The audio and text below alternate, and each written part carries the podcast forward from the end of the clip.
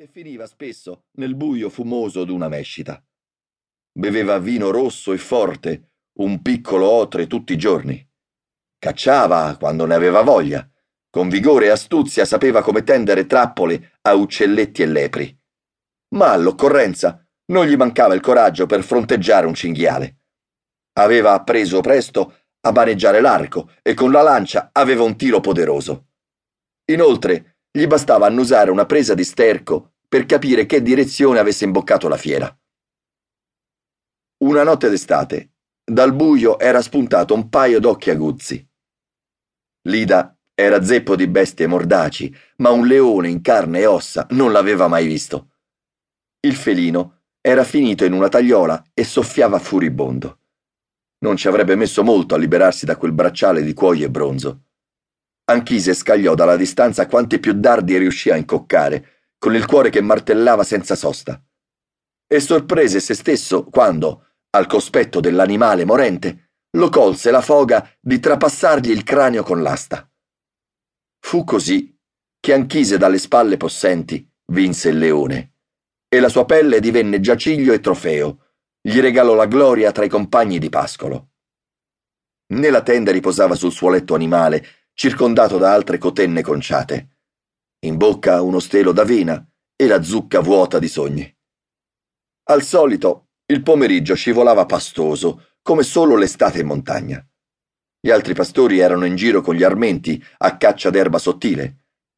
Avevano pranzato da un pezzo, tutti insieme, figli di servi e sangue reale, a dividere la stessa mensa. Formaggio di capra, un pugno di carne arrosto, pane di farro, latte e vino. Il vino era di Anchise.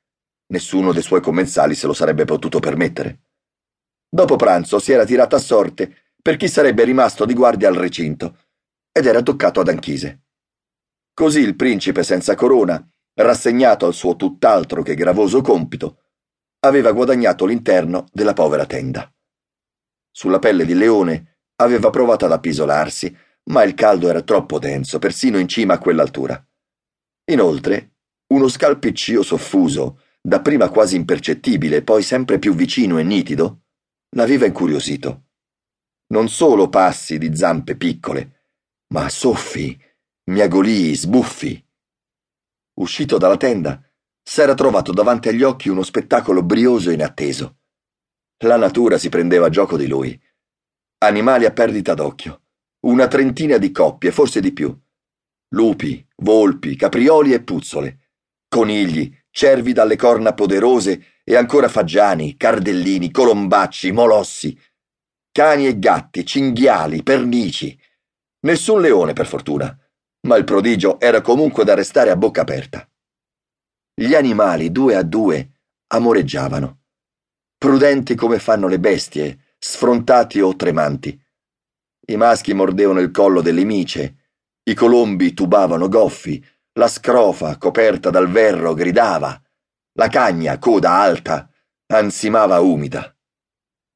Anchise era indeciso se pascersi ancora dello spettacolo sconcio o correre in tenda ad acchiappare un bastone e sgombrare la radura, quando un secondo portento, più luminoso, gli si parò davanti. Lei era bella questo è sicuro. Bella come una margherita in cima a un monte di neve, come la prima stella del mattino, rosa pallido, come la sabbia sotto i calcagni dopo mesi di mare. Capelli biondi e fini, dita delicate, la veste rossa di tramonto, le gote in tinta. Occhi di cielo, simili alle feste d'autunno. Canti dolci e vino lieve scorrevano in quei laghi ghiacciati musica per cuori dolenti. La bocca marena, la pelle pesca appena colta. Piedi piccoli, stretti come doci di schiavi in sandali d'argento. Unghie di ghiaccio, collane d'argento adagiate sul seno. Mia signora, balbettò Anchise prima di crollare in ginocchio.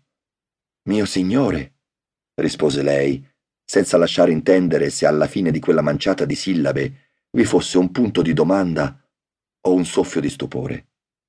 Ma Anchise, lingua lunga, non le permise di parlare. Battendo le mani e il bastone, chetò la